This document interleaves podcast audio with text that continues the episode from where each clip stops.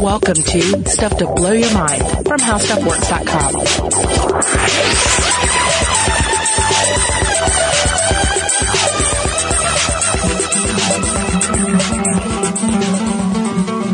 The god Re wept, and the tears from his eyes fell on the ground and turned into a bee. The bee made his honeycomb and busied himself with the flowers of every plant. And so wax was made, and also honey, out of the tears of Re.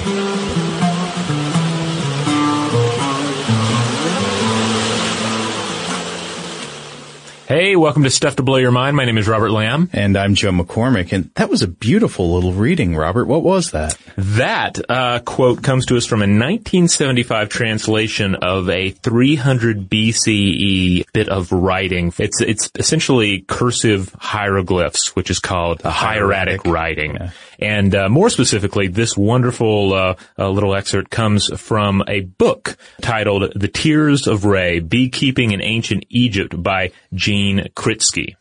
And at the end of this episode, we're going to chat with uh, the author uh, just a little bit about some of the material we're discussing here and about the book, The Tears of Re. This was a very interesting book. Robert and I both read it for this episode, and it essentially it covers the relationship between the ancient Egyptians and the honeybee. Yeah. The complex economic, religious, and scientific relationship, you might say, uh, going back and forth between them. But we, we should start, I guess, with Re, because that's the focus of this little poem segment you read at the beginning. Yeah, Now- who is Re? Re. You may be more familiar with the name Ra, R-A, uh, the, the sun god, the creator god of the ancient Egyptians, uh, is often depicted as sort of uh uh like a bird's head, the head of a falcon, but also a sun disk that travels across the sky. And then, at, of course, dusk, it gets eaten and then goes into the underworld. Well, actually, I think those are two different myths, right? It goes into the underworld and then comes back out, but there's another version where Re gets eaten and then gets rebirthed.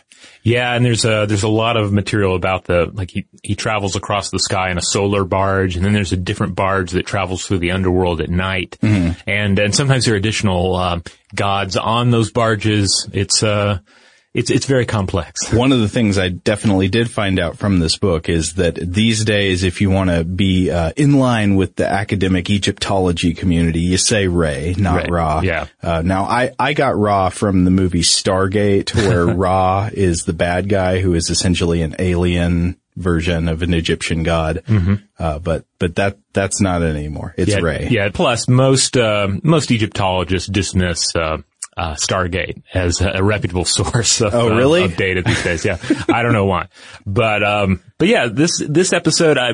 Uh, hopefully what we're going to do here is uh, is we will uh, will allow you to leave the the podcast with maybe a little more understanding and respect for the kingdom of the bees and a little more respect and understanding uh, for the the kingdom of ancient Egypt Yeah. because uh, there's a there's so much com- complexity in both, and uh, and it, it's fascinating to sort of look here at this this kingdom within a kingdom and how they uh, uh, how they were related to each other. Oh, the bee kingdom within the Egyptian Yeah, because I really one love is that. yeah we have a monarch uh, a monarchy uh, uh, within the, uh, the the the honeybee uh, hive. A lot of workers. Yeah, a lot of workers toiling away, involved in this industry, Mm-hmm. and then uh, we have this uh, we have ancient Egypt. We have uh, an, another monarchy with a very complex uh, system of order, uh, a lot of industry going on, a lot of workers uh, toiling to make it all possible.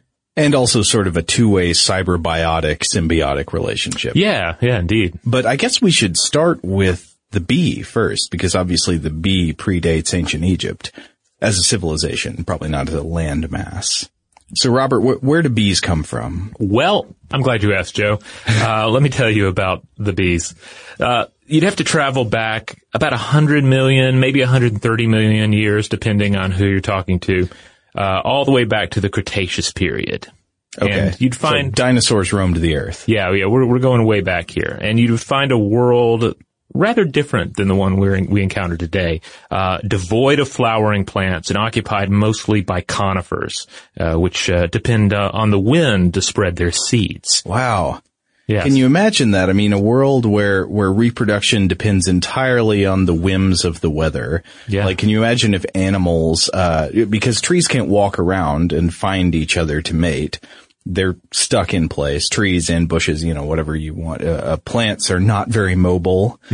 So they, they essentially have to spray their reproductive material into the air, just hoping it gets somewhere worthwhile by chance. Yeah, indeed. This is just an earlier state in the, just the, the, the evolution of seed transfer. So there are no flowers and there's certainly no pollination. Now, there were, there were no bees at this point, but there were wasps. And these wasps were also kind of different from the wasps that we encounter today. But they, they were Hymenoptera, the, the order that wasps and bees are in. Yeah, indeed. They were, now they were, but they were carnivorous. They preyed on spiders and other insects, and many of which in turn fed on vegetation.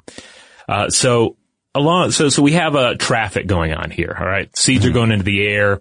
The wasps are eating the insects that live on the plants. But plant ev- evolution eventually begins to make the most out of this constant insect traffic, using it like the wind to carry genetic material from plant to plant.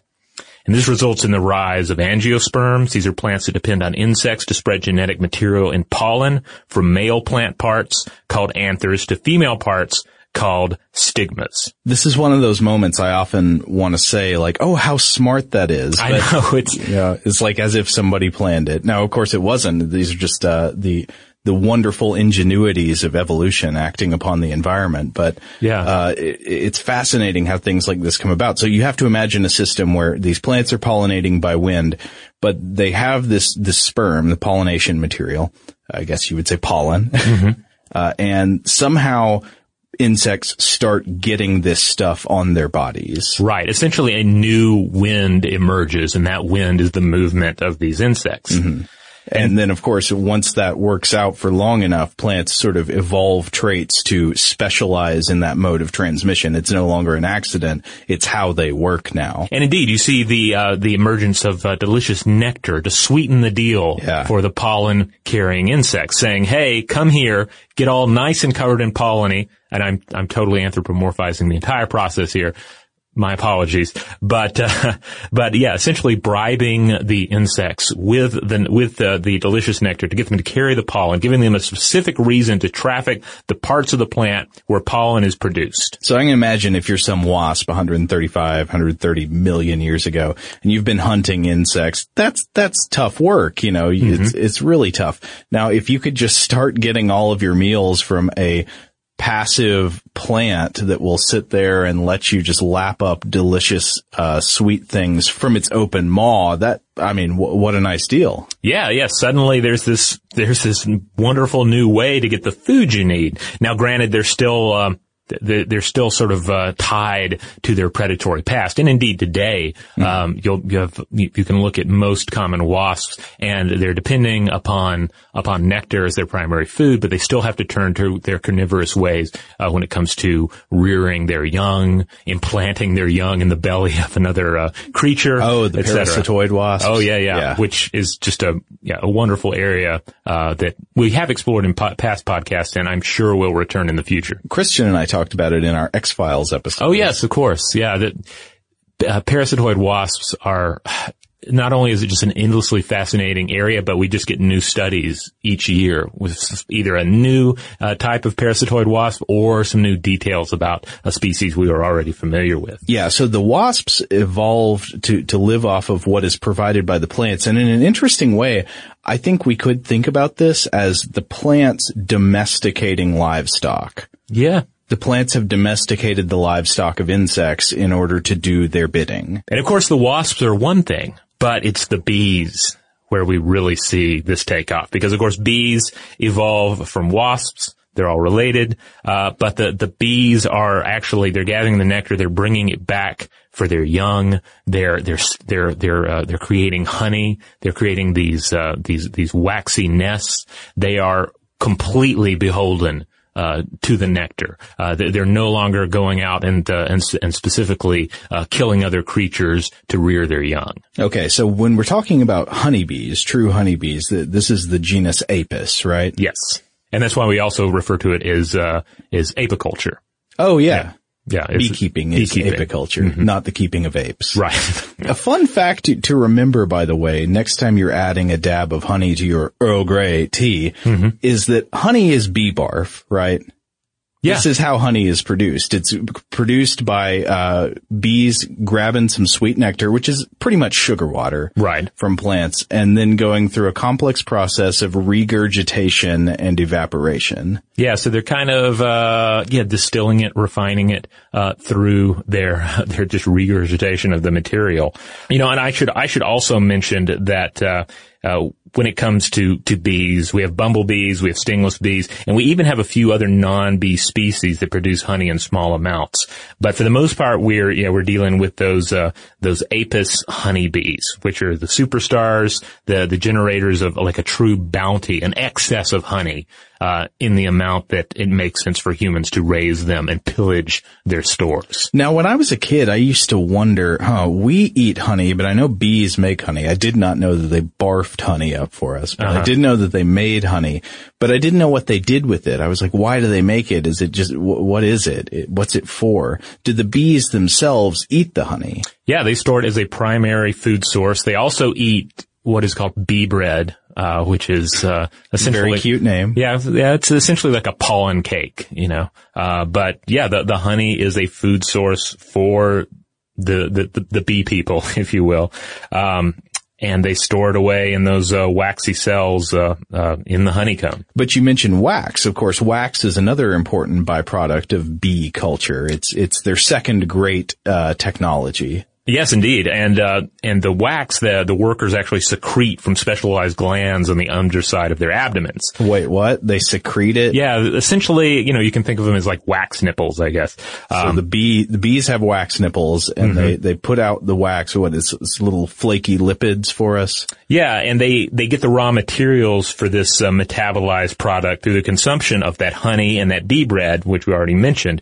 And uh, the bee bread, uh, I should also have uh, have pointed out that it's uh, essentially uh, collected fermented pollen. So Yeah. Um, so these serve as the, so it, it, it kind of goes around in a circle, right? The, the nectar, the honey, the wax, this whole, um, this whole little, uh, little city, uh, for the insects built, uh, from the bounty of the flowers. Yeah. Now, long before humans started formalized apiculture, before they started making beehives to keep bees in to Mm-hmm. sort of have an agriculture of insects, they hunted honey, right? There was Right. wild honey hunting, the same way you would hunt game in the forest or on the savannah. You could hunt honey just as it occurred in a beehive that might be hanging from a tree. And there are actually ancient works of cave art that depict this. Yeah, there are still also honey hunting traditions that survive to this day, and it's essentially the same thing a bear does, right? If a bear breaks into a honey hive or a honey badger goes after some, some bees as well. Yeah. You just, you find out where the hive is, you locate it, and then you use the best skills at your disposal to break in there and get as much dripping honeycomb as possible and run off with it. Now, Kritsky's book has an illustration, or not an illustration, it does have an illustration, but also a photo of this great cave painting from Spain that seems to depict honey hunting from, how, how old is this thing? Yeah, this dates back uh, 7,000 to 8,000 years. So that gives us a rough estimate uh, of not, not, not where it began, but at least how far it probably goes. Yeah, and so what what's depicted in the painting is this great setup. It looks like a scene from a movie where you've got somebody hanging from a rope, apparently off a cliff, being lowered down to an area where there's a tree with a bee's nest hanging off of it, and reaching in to grab the honey, and you can see bees swarming around the person. I I mean that's a lot of trust in whoever's holding the rope, right? Yeah, and uh, and and and you know you're just getting just the bejesus stung out of you the whole time, but Uh-huh. it's just such. I mean, especially in a if, Oh, the energy density Yeah, the of that energy density of that of that that score. I mean, this stuff is just is pure gold, uh, nutritionally speaking. So you're going to occasionally do what it takes uh, to get it and bring it back. Uh, not to mention the value you're going to have bringing that stuff back to your community. But I guess we should now look at when when true apiculture started. When did we start having uh, beehives that, where where we sort of set up an enclosure and said, "Bees, go live in there. Here's where you should make your homes," and they obeyed. All right. So as best we can tell, beekeeping probably emerged by accident, probably in the Fertile Crescent. Um, and probably what you had happen was you, you have human industry is, is creating all these different pots and containers uh, for your various uh, agricultural efforts, and uh, one might leave a pot hanging around somewhere unused. Suddenly, some bees come in. They they take up a residence in the pot, and this could theoretically serve as as like the first accidental beehive uh, that's actually kept by beekeepers, and they realize, oh, bees will will will actually build their nest in this uh, this spot. If I leave it out for them, there's a chance I'll have my own captive honey hive. Yeah, I mean, talk about turning a loss into a win. So imagine, you know, you've got this jar that you were planning on keeping full of ergot infested rye, uh, and you go back to get it and suddenly it's full of bees and you're like, oh man, uh, my plans are spoiled. I'm going to get stung cleaning this thing out. But then you realize you have access to all this sweet, sweet honey. Yeah. And, and not only the honey, but the wax. The wax is key because, uh, there is evidence of lost wax castings, uh, dating back to 3500 BCE. Now, a, lost wax casting, for anyone not familiar, this has to do with, uh, uh, with a, a cast uh, used to make uh, uh, like um, metal objects in which it's uh, you, you you build like the clay or what have you around a wax model of the thing you're going to build, and then you melt the wax out of there, and voila, you have this mold. which you can use to make metal objects. It's a way of turning easily moldable wax into metal. Yes. Which is pretty awesome. Yeah. So the only thing here is that you don't have to be a beekeeper to get that wax. That wax could have been obtained through honey hunting. We just don't know. Um, but when when it comes to actually finding the uh, the earliest evidence of bee raising of beekeeping, then you really have to go to the Egyptians, to the ancient Egyptians, uh, and this would put us around 3000 BCE. That's 5,000 years ago. Yeah. I mean, it's amazing just to consider, completely separate from the topic of beekeeping, how enormously long ancient Egypt went on. Yeah, we're talking roughly, yeah, 5,000 years of, of human history, uh, wound up in the ancient Egyptians. Uh, um, a, a civilization that after you know, even when it was going, it was, it was an ancient civilization. Um, and of course, it's gonna, it's impossible for us to summarize, you know, thousands of years of ancient history, the ebb and flow of political and social change here. Uh, you know, in the, in the same way that Egyptian history is tied closely to the Nile, so too is the region's history a long, twisting, swelling, shrinking movement across the landscape of human history. But to summarize, we're talking the civilization of ancient North Africa, generally attributed to lasting from roughly 3100 BCE to 322 uh, CE. So that's talking about the transition out of the Stone Age, out of the Neolithic Right. period, the beginning of large scale civilization in ancient Egypt until the time, I think they mark the end of it with the time that the last hieroglyphic carvings were made in Egypt. Yes, And, and that's it- the one in 300 something. CE. Correct. Now, you can also, some historians um, and uh, and authors, including uh, Gene Kritsky, also go ahead and include that Neolithic period, and that would put the beginning around uh, 5500 BCE. So uh, that's where you would get a total time period of around uh, 5,163 years of culture. Yeah, so for those of you who think it's been forever since the American Revolution or Oh, yeah. something like that, it is such a tiny blip. Yeah, Modern it- history is yeah, it- such a tiny blip It in does. human It really dwarfs the modern age. So, you know, that's essentially uh, the, the, the time period we're talking about. And during that time, the ancient Egyptians demonstrated their expertise of a number uh, of, of general and highly specialized categories uh, and skills. They were accomplished farmers and engineers. They were artists and linguists. They were soldiers. They were astrologers. They were doctors uh, and and much more.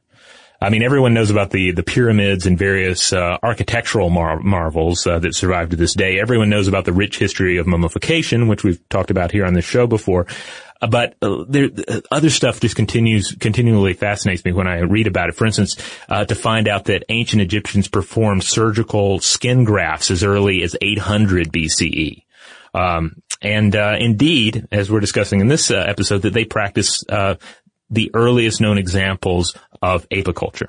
Okay, well, once Egyptian civilization is underway, once we- we've got our, our dynasties and our, our organized hierarchical civilization and culture, we we should look at the role bees and honey played in that. And one of the first things I think we can observe is that there is a glyph in the ancient Egyptian hieroglyphic language. It's one of their symbols that's a honeybee. That's right. Yeah, it's um, it shows up in some of the earliest examples of ancient Egyptian writing. Um, in fact, we we see it uh, uh, in use uh, by the Old Kingdom. That's uh, 2687 through uh, 2191 BCE. And Um, we probably shouldn't try to get too much into talking about the different ages of Right. ancient Egypt, but essentially there's an old kingdom that goes on for a long time with many pharaonic dynasties, and Mm-hmm. then there's an intermediate period that's sort of like a dark age, and then there is a middle kingdom, and then there's another break in that. There's another intermediate period, and then there's a new kingdom, and then of course there's the Greco-Roman period. Right. And, But- but uh, essentially- coming, in- coming into the Middle Ages. Yeah, but but essentially at this point, uh, just think of this: the the Great Pyramid and the Sphinx are there. They're relatively newly constructed, and there's evidence already that uh, the Egyptians had at that point uh, mastered to some degree uh, beekeeping and were producing honey. Okay. Yeah, uh, according to um, to Kritsky here, there's evidence uh, from around this point that you actually had um, a, a a role uh, in the uh, in, in the governmental structure known as the sealer of honey. There's an individual who was the sealer of honey, and this at least suggests either very organized honey hunting or quite possibly uh, the beginnings of, of industrialized um, uh, beekeeping. You know, I love this title that you see throughout ancient Egypt, the sealer. Yeah, The person who seals, uh, and that, that imbues an authority. Yeah, it reminds me a lot of our, our recent episode on the Inca, and we talked about the importance within a, a government, with importance within an empire of, of having a way to, of course, record, uh, you know, amounts, uh, uh, when it comes to goods, the, the, the price of goods, the exchange of goods, and then also being able to, to seal it and say, this is what is contained within, and, uh, and someone is accountable for it. Yeah, it's a very wonderful, uh, physical metaphor for having the final word on something. Yeah. Uh, but so we, we do see in ancient Egypt the evidence of the first organized beekeeping, right? Yeah, the, the current earliest known evidence takes us uh, to uh, around uh, 2513 BCE, and specifically it takes us to the solar temple Sh- Shesepibre. So what we have here within the uh, the ruins of this solar temple, that's again it's it's devoted to to Re. Uh, we see decorative colored reliefs that show off scenes of desert wildlife, boating, and beekeeping. Yeah, and it's got these different vignettes that Mm-hmm. actually show the stage. I mean, it's not just sort of like a uh, a cartoon, like oh, here are some people beekeeping. It, it's sort of uh, comprehensive. It Yeah. shows the different steps you take in order to uh, do the main jobs of a beekeeper. Yeah, and uh, there, there's a certain amount of interpretation that has to take place in figuring out exactly what they're showing and exactly what those uh, vignettes are showing. They, um, Especially because some parts of it are missing. yeah, some parts are missing and, and or damaged, and uh, and depending on what's going on there, you know that that ends up impacting our understanding of exactly how advanced they were. So, for instance, that uh, uh, there's uh, one of the vignettes in particular uh, represents a man either using a smoker to control the bees, or he's calling a queen to enter a jug. Now, either one of those options is very interesting, and we, we should talk about what that actually means to Yeah. to smoke the bees or to call the queen. Yeah, the smoking thing, I think most people are familiar with this because if you've seen any footage or just, or even in just in your, the course of your life, if you've seen beekeeping, you've probably seen people using a smoker. Yeah. Because the smoke, uh, calms the bees. It, That's a nice way of that's a nice it. way of putting it. Yeah, it's, um, it, it's, it's a weapon you get to use against the bees so you can pillage their goods. It's like saying tear gas calms the crowd. Yeah, yeah. Yeah, but it works. And when you try and figure out exactly how this came about, you know, who knows? Somebody was getting stung by bees and they leveled their torch at them and they noticed the smoke helped. Or uh, perhaps one was making a, a burnt offering and they found that the incense, uh, the smoke from the incense calmed the bees. Uh, you know, there are a couple of different Yeah. uh, ends there. Now the calling is also a fascinating possibility, whichever one he's doing here. If he's calling, it seems to be that he's got a beehive up to his face Uh-huh. and he's making sounds with his mouth into the beehive to get the bees to do something, which is, which is just amazing. Now how exactly would this work? What would he be doing?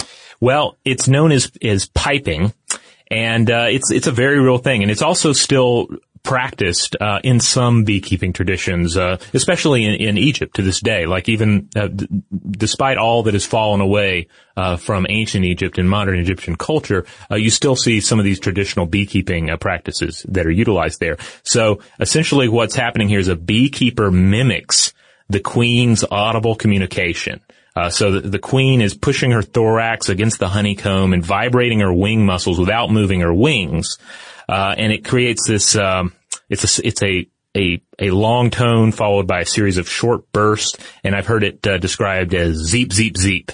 There's also a, a, cack cack. Yeah. tone, right. Yeah. Yeah. So there there are different tones that the bees make to one another to communicate to signal uh, essentially what they need to do in the next stage of a reproductive process. Like if a if a young queen is within the nest. Right. And uh, specifically here, my understanding is that what the, the, the bee caller is doing is creating the sound of an emergent virgin queen. Yes. And then that would uh, cause the existing monarch or another emergent queen to uh, come forward and fight her and try to kill her. Yeah. Uh, Calling it- her out. Yeah, calling her out. So you're you're uh, manipulating the the bees, speaking their language in order to draw the queen away, so that you can put her in a bottle, move her to another hive, and use her presence to manipulate the um, uh, your creation of new hives or just moving the existing hive.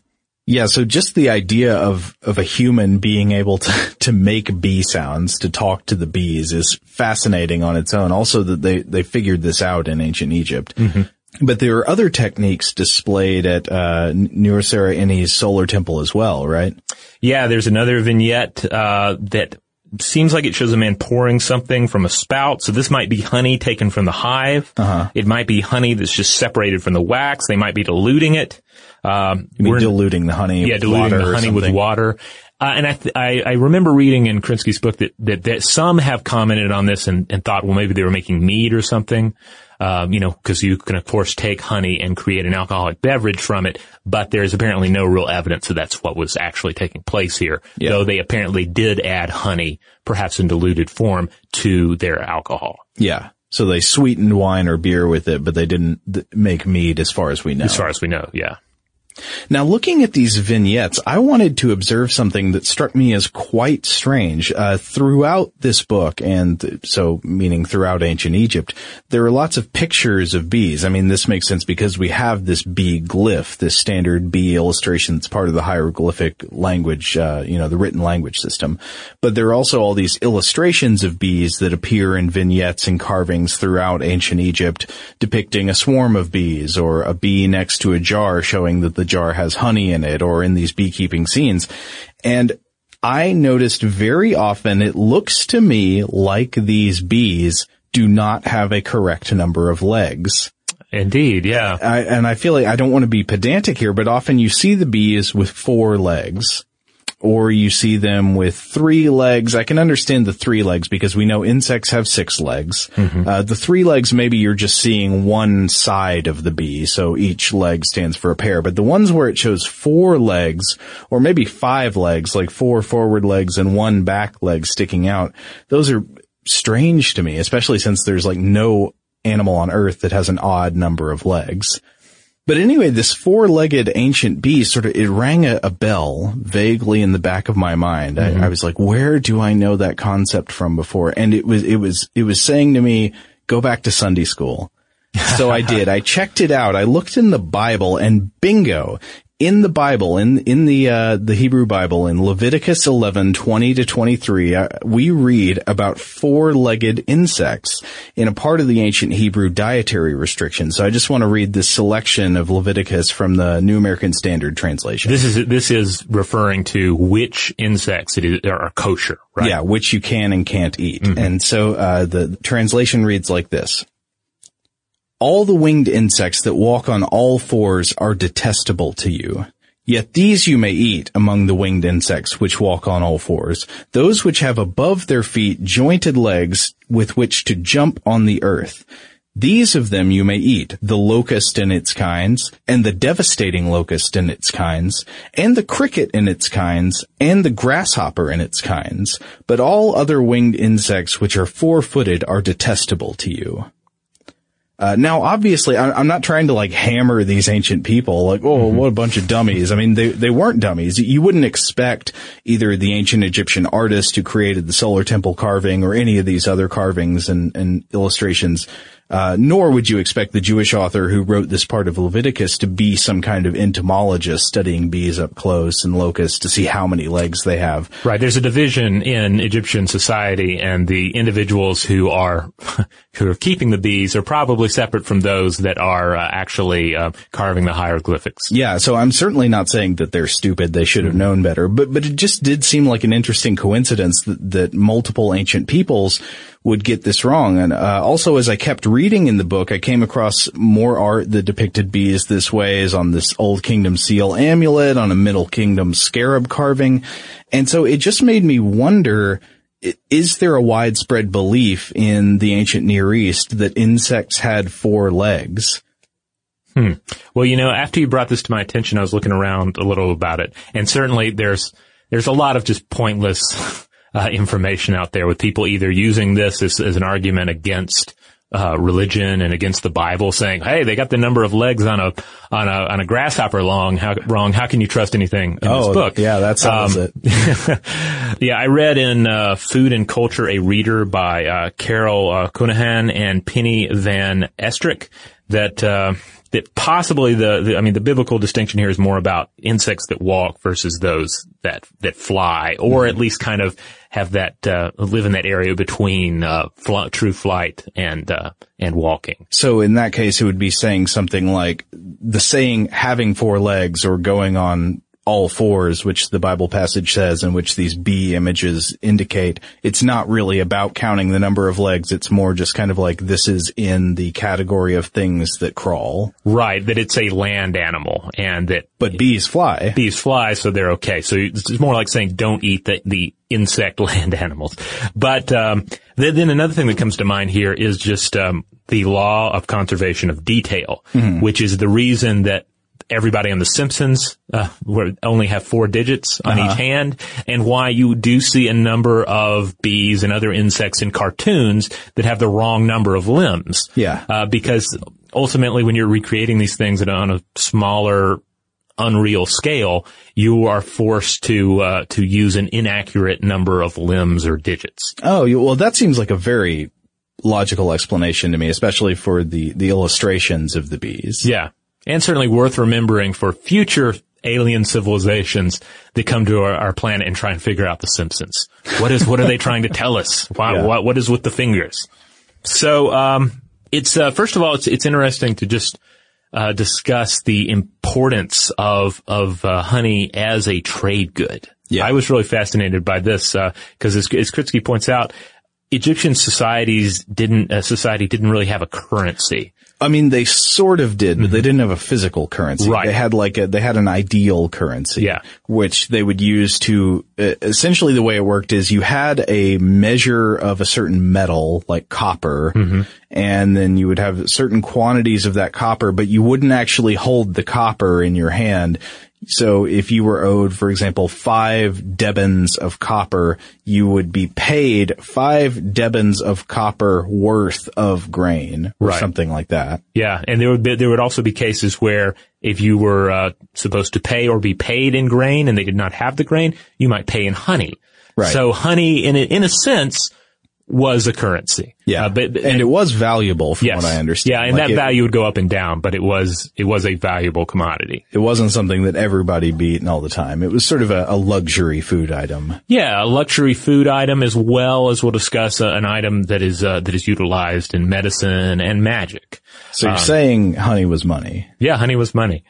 And since honey was money, honey was of course also an industry, a state-run industry. Um, that uh, they were the ancient Egyptians were a civil organization, and that's how they that's how they built their wonders. That's how they made their honey. They had a system of beekeepers, overseers, overseers to to look over those overseers. They just a whole um, you know system uh, to regulate the production of honey and then ultimately the trade of honey Yeah. with other uh, with other uh, cultures. But of course, the honey also had a great spiritual significance within Egyptian religion and their their uh, their priesthood and their mythology, right?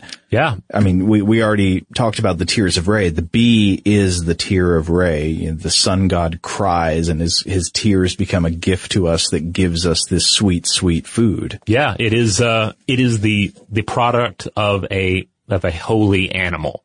Uh, to the ancient Egyptians. And certainly too, I mean, it's golden, it glistens when the sunlight hits it, it appears to glow. Uh, you can, you can easily imagine just carrying a little of your, your symbolic, uh, magical understanding of the world into your, your contemplation of honey. It just, it's this, this potent, perfect thing. Now, of course, in the ancient world, we often see an association between healing and religious ritual. It's very likely in, in an ancient culture that you might find the, the medicines and the, the doctors sort of overlapping with the priesthood and the sacred rites. Th- There wasn't always so much of a distinction between science-based medicine and magic-based medicine. And you certainly see that come through with honey because honey actually does have known medical uses that, that are truly effective. Uh, it was also used as a, you know, a sort of functional medicine, but also as a magical medicine in ancient Egypt. That's right. Yeah. I mean, we're in a, uh, we're in a situation where, uh, the, the best minds are using the materials at hand to try and treat injuries and disease. Some of it is working. Some of it is sort of working. Some of it's not working, but maybe it seems to work. And some of it just feels right within the, uh, uh, you know, the, the framework of uh, their worldview. So it, it's interesting that um, Egyptian physicians who were at the time were considered some of the best in the world. Like this was again in ancient Egypt, you found skin grafts taking place. Yeah. Um, so an, an Egyptian physician would treat a wound, but they would also give you a wax amulet to burn. Uh, and and this is key because because because you, you take the wax, all right, you you make a candle from the wax or just this amulet, and when it burns, it burns up brightly and it burns up completely. So symbolically and by extension magically, it consumes the illness. Yeah, burning completely meaning there's no ash left. Right.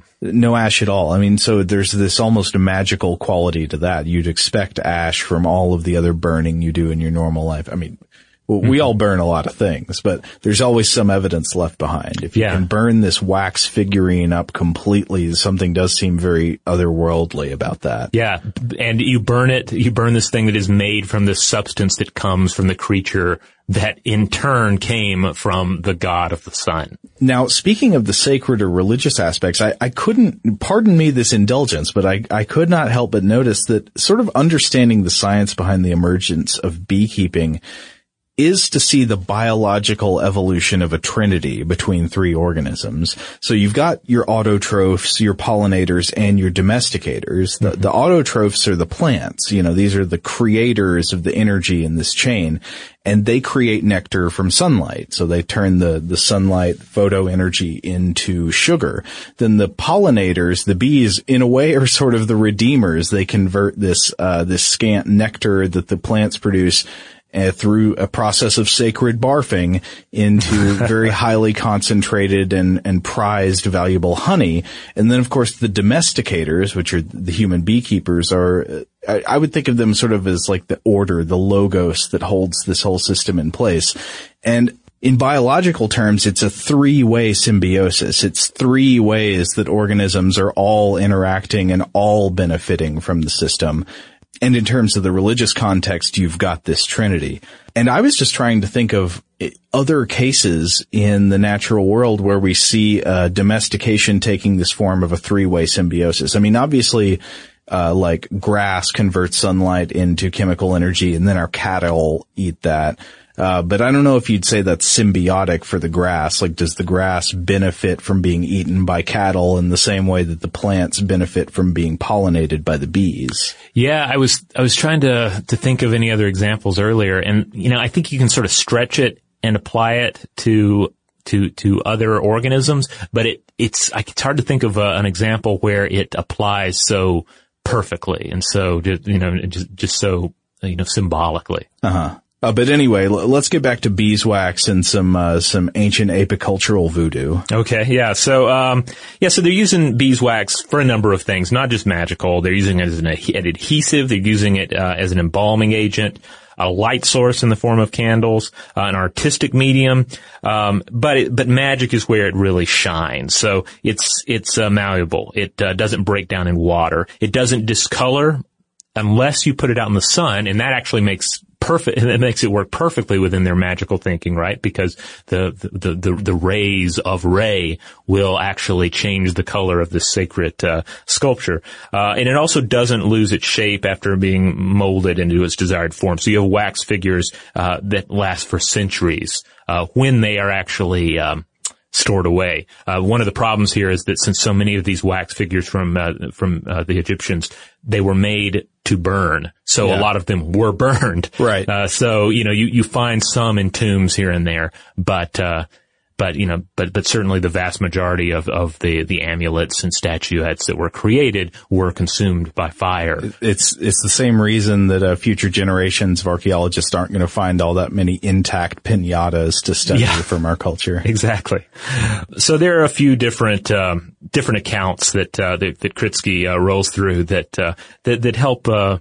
Uh, help us understand the the use of these wax uh, uh, magical icons. So the Salt 825 papyrus, that's the one uh, that uh, that original quote was from about the tears of Re. Okay. It describes how wax, quote, could be used to ensure the destruction of Seth, the god of confusion, disorder, and violence, and the murderer of Osiris, uh, unquote. So simply, you'd make a beeswax likeness of your enemy, and then you burn them to, quote, kill the name of Seth. That is too cool. Yeah, I mean, it's like I, you said, I want to do that doll. right now. yeah, the, this principle is just too good, and and it doesn't just work for uh, destruction. It can work multiple ways. Uh, it, it- you you might say the the wax magic goes. It's a two way street. Yeah. Because there's one great story in the Tears of Re also that that recounts the uh, a 12th dynasty myth of a priest named uh, Webauner, not Webinar, but Webauner, Yeah, I kept, I kept reading it in my head as webinar. I did too. Uh, who and like like webinars, this guy has some nefarious intentions. He, he makes a wax crocodile, and then he throws it into a pond where his wife's lover is having a nice bath, and then the wax crocodile comes to life. Eats the person and then vanishes, and then the priest comes back and can summon the crocodile from the pond and turn it back into wax. Yeah. And he does so in the presence of the Pharaoh. And then the Pharaoh observes this and says, uh, uh, and, and after, after observing this magic says, oh, well, you're right. There's the lover right there. Um, Oh wait, yeah. So he turns. I sentence him to death. Sorry, we should have said he turns it back into wax, and that what it it vomits up the lover. Right. Yeah. And, and then the Pharaoh says, well, there's the lover. Your story checks out. I sentence him to death. And so then, uh, uh, the, the, the, the priest here turns the, uh, the wax crocodile back into a real crocodile. It eats the lover and this time, uh, vanishes for good into the water. So. That that is a great myth. That is awesome. Yeah, I love it. I mean, you have yeah statues becoming uh, real creatures and then turning back into statues, and it's uh, it's it's a fun one. In addition to these stories, though, uh, again, we do find wax amulets, uh, including ankhs, offering tables, winged sun discs, uh, tayets, which are uh, Isis symbols, and uh, and collars. Also, animals such as one of a hippo, which it said can uh, can be destroyed in order to slaughter an actual hippo. What? Yeah. You can burn the wax hippo to kill the real hippo. Yeah, so more of this uh, the symbolic magic of burning the uh, the likeness in order to harm or destroy the actual thing. You wonder how ideas like that persisted if they if they have a guarantee. I feel like some some ambiguity had to be built into it because otherwise people would kind of observe that they were burning wax hippos and not killing their hippo every time. Yeah. I'm thinking it had to, you, would probably something you would do in addition to taking direct physical action against the hippo. Uh, oh, I can yeah. see that. Yeah. Like it increases your chances of defeating the hippo with a spear. Yeah, uh, there's because there's also a 13th uh, dynasty myth that alleges that the pharaoh uh, Nectanebo uh, used rituals entailing little wax ships to secure victories against the Persians. Oh, and uh, there's not a lot of additional data there, but I can either imagine it a as a uh, as a ritual that's carried out in addition to military action, Yes. uh, as a way to sort of bless your military action. Or I couldn't, in the back of my mind, I couldn't help but think, well, maybe this guy just had like wax models of his units and it was like wargaming it out uh, on the table before him, and perhaps maybe an onlooker thought, hey, he's practicing magic here. Clearly, he's using little likenesses of the ships in order to uh, magically secure victory. Well, there there is a lot of ambiguity, as we've been saying, between functional uses and magical uses, and this definitely comes through as as we mentioned earlier in medicine, uh, because, like we said, they do use honey for a lot of medical practices, honey and beeswax both. Yeah, apparently there are there are over 500 documented uh, uh, prescriptions that use honey, and um, a lot of times it's just about making the thing that you're eating more palatable. You know, Yeah, it's uh, a that- spoonful of sugar to make the medicine go down. That's not to be discounted. I mean, that Yeah. is legitimate medical technology if it eases the uh, if it eases the application of a medicine. Yeah, and then other times it is uh, you know an active ingredient in the medication. Yeah, there is one thing I had to relate from the book that talks about how the, the Ebers papyrus, you know, this famous papyrus from ancient Egypt, describes several ways of treating constipation, which it calls, quote, to open the belly, Okay. which I, I don't know. When I picture that, I see, uh, what it is described in Jurassic Park that the velociraptor does with its claw, you know, split, spills your intestines out everywhere. Yeah. Uh, but no, this, this is to cure constipation. So one of the cures it offers for constipation is this. You get some milk, you get some honey, and you get notched sycamore figs. Then you boil that mixture down, and then you run it through a strainer, and then you drink this for four days. Okay. And apparently it worked pretty well at curing constipation, but it worked a little too well because some patients had their constipation so decisively cured that they ended up with a prolapsed anus. Oh. Uh, and so what do you do to help this poor patient that now has a prolapsed anus? Well, you mix up a balm of salt, oil, and honey, and then you apply directly to the anus Okay. for another four days. So again, the use of honey. Uh, The honey makes the anus go out, the honey makes the anus come back in. okay. Or maybe it doesn't make it come back in, but maybe just eases some of the discomfort you feel. And it, and certainly it's, uh, we, even modern uh, studies have documented, uh, the use of, of honey, uh, as a way to, uh, to treat cuts and burns, to alleviate the symptoms, uh, and the pain, uh, therein. yeah, it has legitimate medical potential. Yeah, as, um, as Kritsky points out in his book, it, it has uh, osmotic, uh, potential. So it's, you know, it's this, this viscous, um, substance. There's not a, a lot of liquid in there, so it can actually suck the fluid out of bacteria, and in doing so, lessen bacterial infections. Yeah. I mean, honey has natural antimicrobial properties. Yeah. Um, I think part of this is just due to its pH, right? It has Mm-hmm. low pH, meaning it's acidic, but it also has other chemical properties. that's right. Um, antimicrobial activity in most honeys is due to the uh, enzymatic production of hydrogen peroxide. Oh, okay. Yeah. So the fizzy stuff. Yeah. And I mean, additionally too, you're, you're putting honey on a wound. It, it can it can maintain it maintains a moist wound condition. It, that high vi- viscosity helps to provide a protective barrier to prevent infection. If your wound is caked in honey, uh, nothing's necessarily going to get through that uh, that honey layer on top, as delicious as it may seem. And uh, you know, in many reports, um, there are many reports out there of, of, of honey being used very effectively as a dressing for wounds, burns, skin ulcers, and inflammations. Uh, with the uh, the antibacterial properties of honey speeding up the growth of new tissue to heal the wound. Studies have actually found that that honey uh, can reduce healing times in uh, patients suffering mild to moderate burn wounds. That's cool. Yeah. But of course, getting back to the ancient world, the Ebers Papyrus also has some other recommendations for Oh, yeah. us. It does prescribe honey for treating urinary problems. If you pee too much or if it hurts when you do, mixtures containing honey were recommended. I don't know to what extent that actually would have been effective Mm-hmm. or if it was, if the honey was what was responsible for it. Uh, but the honey also was used in a mixture of some genuinely gross sounding prophylactic devices for contraception.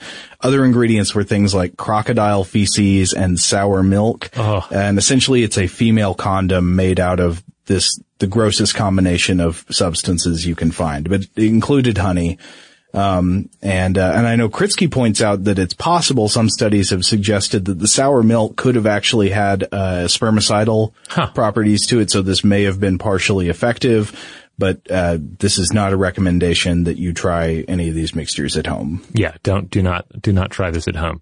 Um, you know, and of course, in talking about all of this too, the placebo effect has to be huge too, because uh, we've discussed how that this sort of uh, um, I think you've brought it up uh, the the something happened scenario, right? You felt something, right?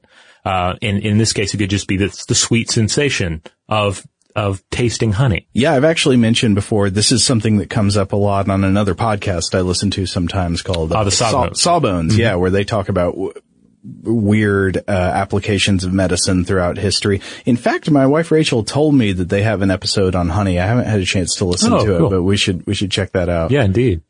Um, yeah, I'd love to hear it because I, I, I know of, of a few other uses of honey, uh, in, uh, in medicine that are kind of strange, but I would love to hear a, a complete overall, uh, examination of, uh, different cultures and their use of honey. Yeah, and and th- those guys are always pretty funny, so that should be a good one. Oh, cool. All right, so we have talked about the healing power of honey, the magical use of honey, the uh, beekeeping techniques that the ancient Egyptians seemed to utilize to get the honey and the wax from the bees. And uh, before that, we talked about the way the bees produce honey uh, to begin with and why they evolved into this curious state. I really am fascinated by the emergence of apiculture as, as just one incarnation of agriculture and the domestication of animals as a technology in human history. Because I think th- this is often overlooked when thinking about what technology is. I, I think of technology these days and I just think of electronics. Yeah. Uh, and I always re- have to remember to broaden my mind. And, and if I try to broaden my mind, I go from electronics to other mechanical, uh, inanimate objects that we use as tools to accomplish goals in, in smart ways. But it really shouldn't even just be inanimate objects because really the control of other living organisms to accomplish goals should be thought of as a technology. And I think this is one of the most complex and fascinating ones that we have, that we've created a relationship with a symbiotic relationship in nature that already exists between flowers and bees and made it work to our advantage. There's something very beautiful and very weird about that. If you can just step back for a moment and look at this as an alien would, uh, that, that we keep insects in containers that fertilize the plants that grow all over the earth and make sweet food and medicine for us. Yeah, it's crazy. And it's, uh, and, and indeed, it is a true technology, and it's one that, like like the pyramids, has stood the test of time. Uh, as as Kritsky points out, you can you can find traditional Egyptian beekeepers to this day that are using uh, some of the same techniques that that, uh, that would have been used in ancient times. Yeah, and I think this is just one more example of something that I think is sort of a, a recent theme on this show, something we like to talk about that um that that ancient cultures or uh, cultures that are pre-modern technology, before electronics, before uh, you know steam-powered industry or anything like that, were not stupid. I think it's easy for people to think, oh, they, they didn't have any of the technology we have; they must have been dumb. They weren't at all. They were amazingly clever. I think in many ways probably more clever than us because they didn't have as much easy. Uh, they did. They didn't have an easy foothold like we did to make new advances. So the, they were working with what they had, and and when you see the innovations they came up with, it's astounding. Indeed. So hey, let's uh, go ahead and get uh, Mr. Kritsky on the phone here, and uh, we will uh, ask him just a few follow-up questions about his book, The Tears of Re. All right, uh, Professor Kritsky, thank you for joining us here uh, on the podcast to discuss uh, your excellent book, The Tears of Re: Beekeeping in Ancient Egypt. Yeah, I think Robert and I both really enjoyed this book, so thank you for writing it. In addition to thank you for joining us. Well, thank you very much. It's uh, it's great to be here. So, just to kick things off, uh, how did you first become interested in ancient Egyptian beekeeping? Oh, I've been a frustrated historian for many many years, uh, and uh, my my interest in Egyptology and, and insects all sort of happened about the same time in my uh, early teen years, living in uh, Miami, Florida, and uh, I remember walking home uh, and seeing a a wild nest of uh, a honeycomb that had fallen on the ground, and I collected out all the uh, the bees and put them in. Te- I was a nerd. I put them in test tubes and took them up into my room and watched them develop, and ended up taking them to the school, and they had them on display for several days. And that got my interest in, in honeybees. My interest in Egyptology happened a few weeks later. I was um, going to a parochial institution that uh, was uh, very creationist in its orientation and uh, they started talking about Noah's flood and Ussher's chronology, and said that uh, uh, the flood occurred in 2348 BC, and that seemed kind of interesting to me because it, I'd seen dates that pertained to Egyptology that seemed older, so I looked went and started reading books on on ancient Egypt and found that the pyramids were built 500 years before the the flood. and it it it was a real uh, a real enlightening experience. I Like, like, am I the only one that's seeing this? You know, must have built them very sturdy. Oh, the, you know, that's right. The, you know, the flood that created the that that carved out the Grand Canyon didn't destroy the pyramids. Come on. so anyway, that uh, that that really got me going, and uh, but I also got fascinated with Egyptology at that time, and uh, even even while I was working on my PhD in entomology, I remember uh, that was when the King Tut exhibit was, was touring for the first time in, in the late, late 70s and going to uh, the Egyptology section at the University of Illinois Library and just sitting on the floor and pulling off every volume one after the other, looking for any kind of insect association and insect reference. And that's how it started, uh, uh, wanting to uh, sort of uh, annoy my high school teachers and then uh, getting caught up in the, the King Tut craze. Yeah, that was when Steve Martin did that wonderful song on Saturday Night Live, so it was uh, a way to get caught up in that as well. So, Dr. Kritsky, what would you say about how the ancient Egyptian uh, treatment of beekeeping, the the apiculture technology, uh, what does that reveal about the ancient Egyptian culture? What what does their technology say about who these people were and what they believed? Well, the the aspect, of course, the title of the book is "The Tears of Re," and there is a papyrus from 300 uh, BCE, which uh, gives the whole story about what the Egyptians thought uh, bees are about, and that that the the statement that's in this papyrus uh, that wrote uh, that the god Re wept, and the tears from his eyes fell on the ground, and turned into a bee, and the bee made his honeycomb and busied himself with the flowers of every plant, and so wax was made, and also honey, out of the tears of Re. And so for the Egyptians, honey was a gift of the sun god, and that made it very, very important to them. Not only was it an important commodity as a sweetener, it was used in medicine, it was used in uh, in uh, uh, the wax was very important in, as a, uh, in medicine as well, along with honey, but also as a as a, uh, a magical substance.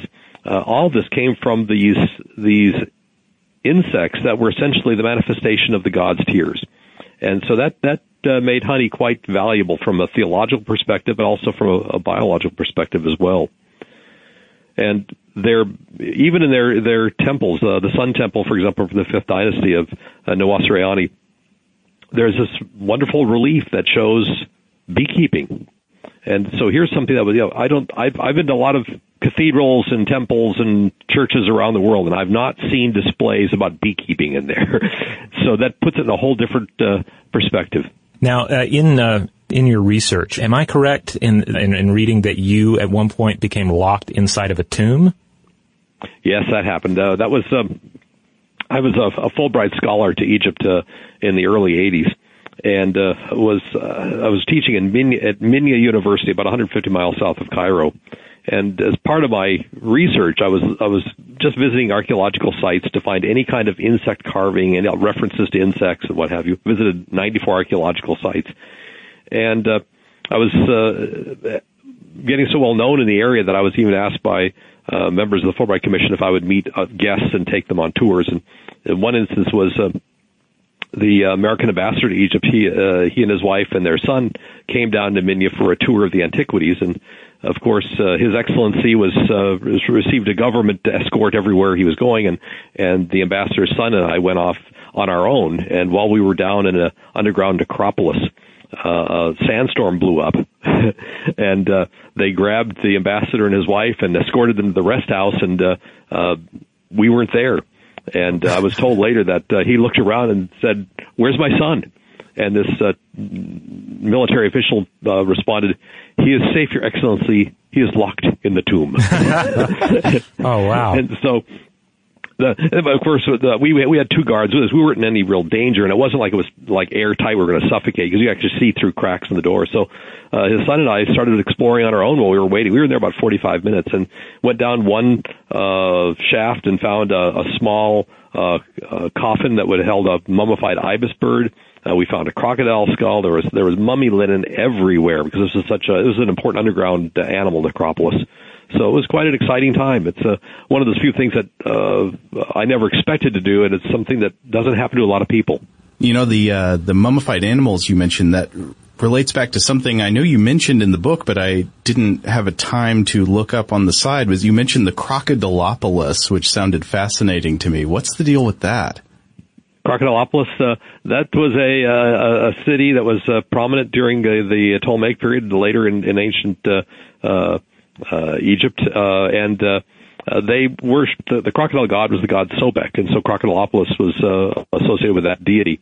And the reference in the book talked about feeding crocodiles uh, a food that was also laced with uh, with honey. Oh yeah.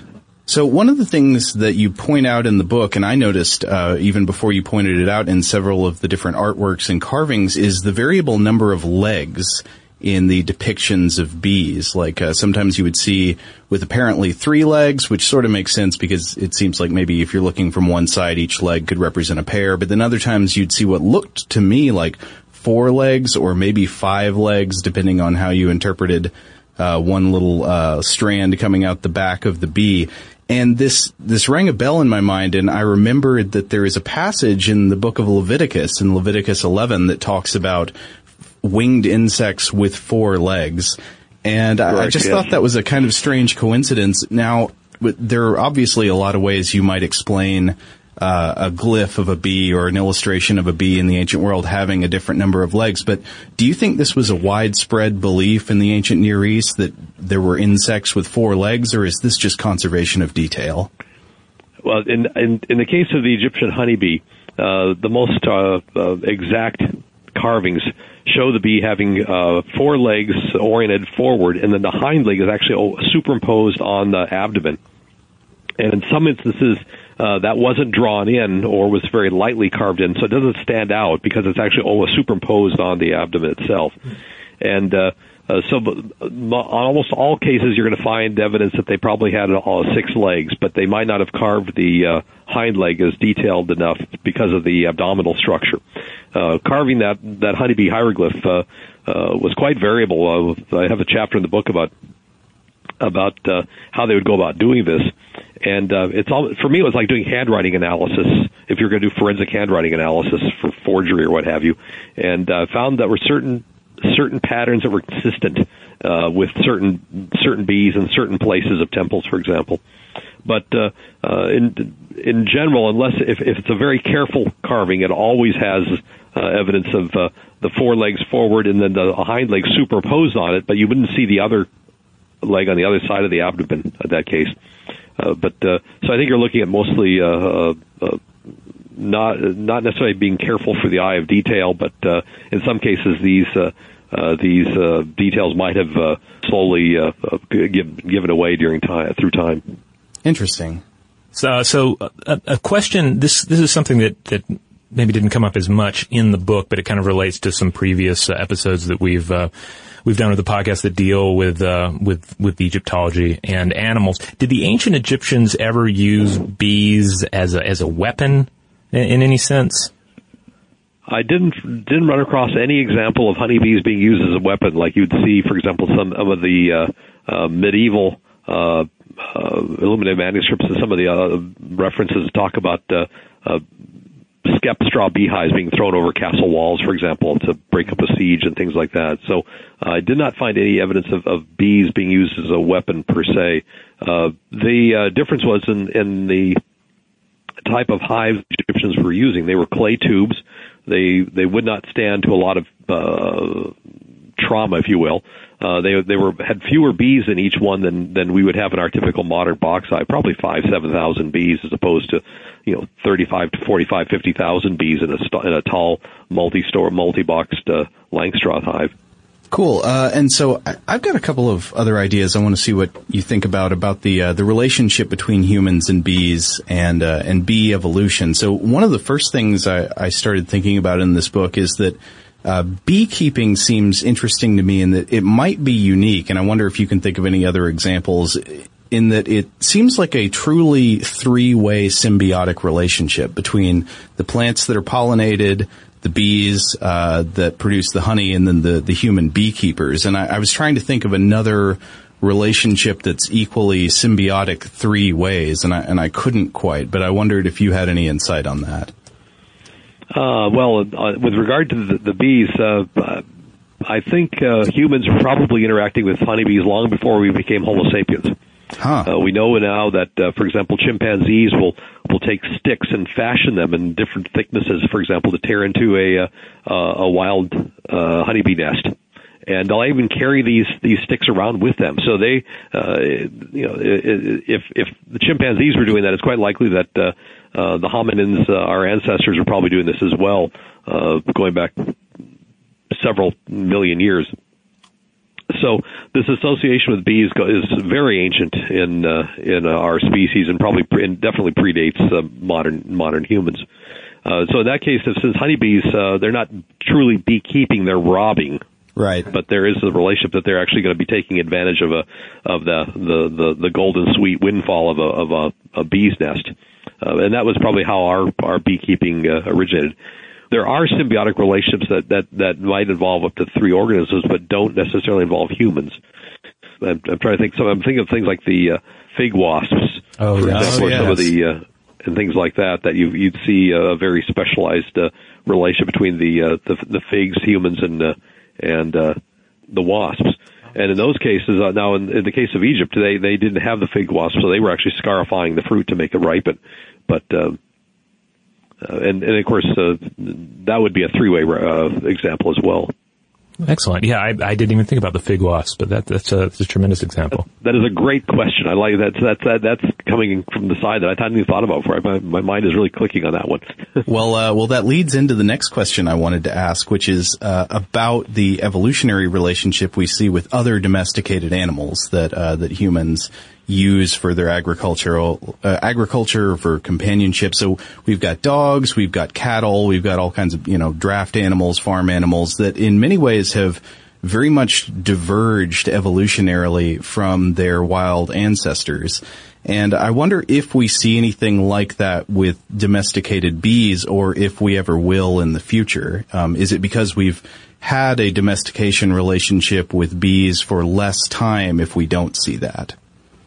I, I, I think there's no question that we've had an impact on on honeybee uh, evolution. Case in point, uh, in Europe during the uh, the last uh, 1500 years, when we kept bees uh, in straw and wicker skep hives, the basket hives, it was very common uh, in the early earlier centuries when you harvested the honey, the beekeeper would walk around, pick up the, lift the skep, and if it was really heavy, that'd be the one that they would harvest. And the, how they would harvest it, they would dig a pit in the ground, fill it with uh, sulfur and brimstone, what have you, and, and start a fire, and literally knock all the bees into the fire. Whoa. Now they're now what they're doing is taking their best producing bees and killing them. Uh, Darwin has something to say about that. and and what we're seeing is this: uh, we have for centuries slowly been killing large numbers of, of, of very good producing colonies. And then we tried to some of the bee. Eventually, we got to the point where they could drive the bees out of these wicker basket hives. They would uh, they would uh, take the, the the skep hive, put it in a in a the, the full skep, put it upside down in a, in a pail, and then have an empty skep of, uh, next to it, and using uh, pieces of board nail uh, sort of hold that up, empty skep in place, and then they'd bang the daylights out of the side of that pail, and the bees would walk out of the full skep up into the empty empty skep, and this they could, they could drive the bees from one hive to the next. Huh, that is So that's top. That, that we started seeing that in in good numbers in the late uh, 1800s and quite common during the uh, uh, the 19th century. Uh, But uh, we, for many many years, uh, uh, had been you know going out and and, selectively killing good producing bees.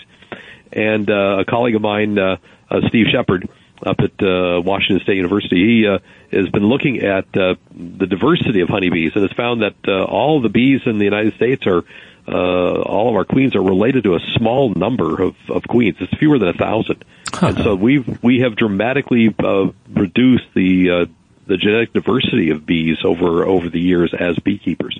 That may be contributing to some of the problems that we uh, we are having. And there's a concerted effort now. Uh, Steve is doing this, and others to go out all over the world and try to uh, uh, improve the genetic diversity by getting. Uh, um, collecting drones and getting semen samples to bring back for, for crosses.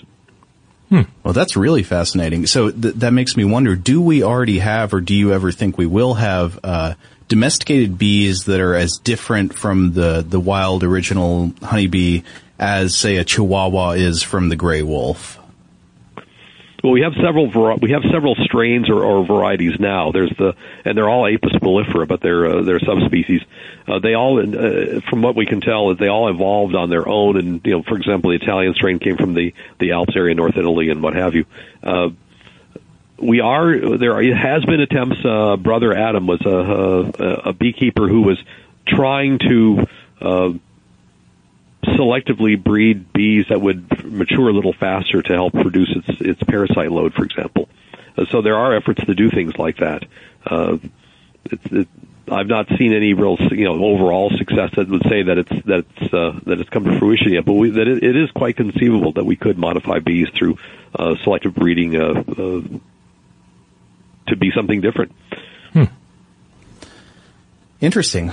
Well, Robert, did you have something else? No, I believe that that's that's a great place to, to leave off. I just want to uh, I want to thank uh, thank you again, uh, Professor Kritsky, for taking the time to chat with us, and uh, encourage all of our listeners if you're if you're whether you're interested in history or uh, or insects, um, if, if it's the the ancient Egyptian angle or the uh, the the beekeeping angle that that brings you in, like this is just a tremendous and accessible read on both topics my if, uh, if I can, uh, uh, it's a shameless plug. I will say my my previous book with Oxford uh, was the quest for the perfect hive, which is the history of the modern beehive. Oh, excellent! And how we how we got from these tube hives from the Egyptians up to the uh, through basket hives into the those white boxes that we see uh, out in fields. Now, can you tell us what will the hives of the future look like? Oh wow, that's one of the themes behind my uh, the the book, uh, The Quest for the Perfect Hive. Is one of the things that's happened is we stopped we've stopped inventing. Uh, it's beginning to come back a little bit, but uh, uh, when the uh, uh, during the late 19th century into the 20th century, beekeepers were, were spending a lot of money but to buy equipment that was interchangeable, and they were buying extractors, and uh, uh, it was rather it's rather expensive to actually retool an entire bee operation, honeybee operation, and so. Uh, uh, the, if you went and found a, a beekeeping supply catalog from the 1920s, it would look just like our catalogs today in some cases, wow. except they wouldn't have styrofoam hives. and so here we have these, we have pre-depression era bees, uh, uh, living in hives that were invented back in the 1920s, and we we've got we have their honeybee genome, and so you know my question always is: Have we found the perfect hive? Huh. And since the book's come out, we're now seeing a lot of people invest. Uh, uh, exploring new hives. Uh, uh, there's a couple that are really quite intriguing. The Omlet Hive out of England, which is an, a, a wonderful hive for it's, it's expensive, but it's a wonderful hive for uh, the backyard beekeeper. Uh, we, of course, you might have recently heard about the Flow Hive. That's this hive that uh, uh, you can automatically extract the honey from the hive through hoses, hmm. and that's that's something that's new. I believe there's a Kickstarter campaign to help fund uh, uh, fund that. Uh, there, there's a lot of interest in, in uh, trying to improve uh, uh, beekeeping operations uh, to encourage more people to keep bees, even if they don't want to collect the honey, but just keep the pollinators around. Oh man, the beehive with the hoses, that sounds like an H.R. Giger kind of concept. you, you, should take a look at it. On they, they they are actually able to split the the honeycomb, and then the they, they the, the honey then flows out through through uh, uh, hoses into containers, so they don't have to take the high, the frames out for extracting. Wow, well that's fascinating. Well, uh, I guess we should wrap it up unless there's anything else you feel like you would like to say. But uh, but I really appreciate you talking to us. I thoroughly enjoyed it. Thank you for having me.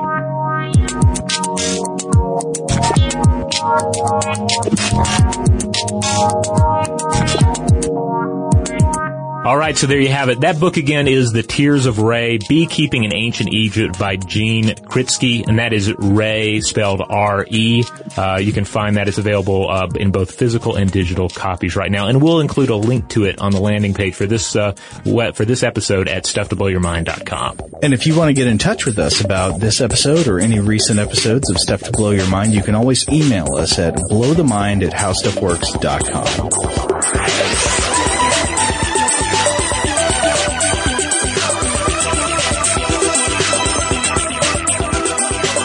more on this and thousands of other topics, visit howstuffworks.com.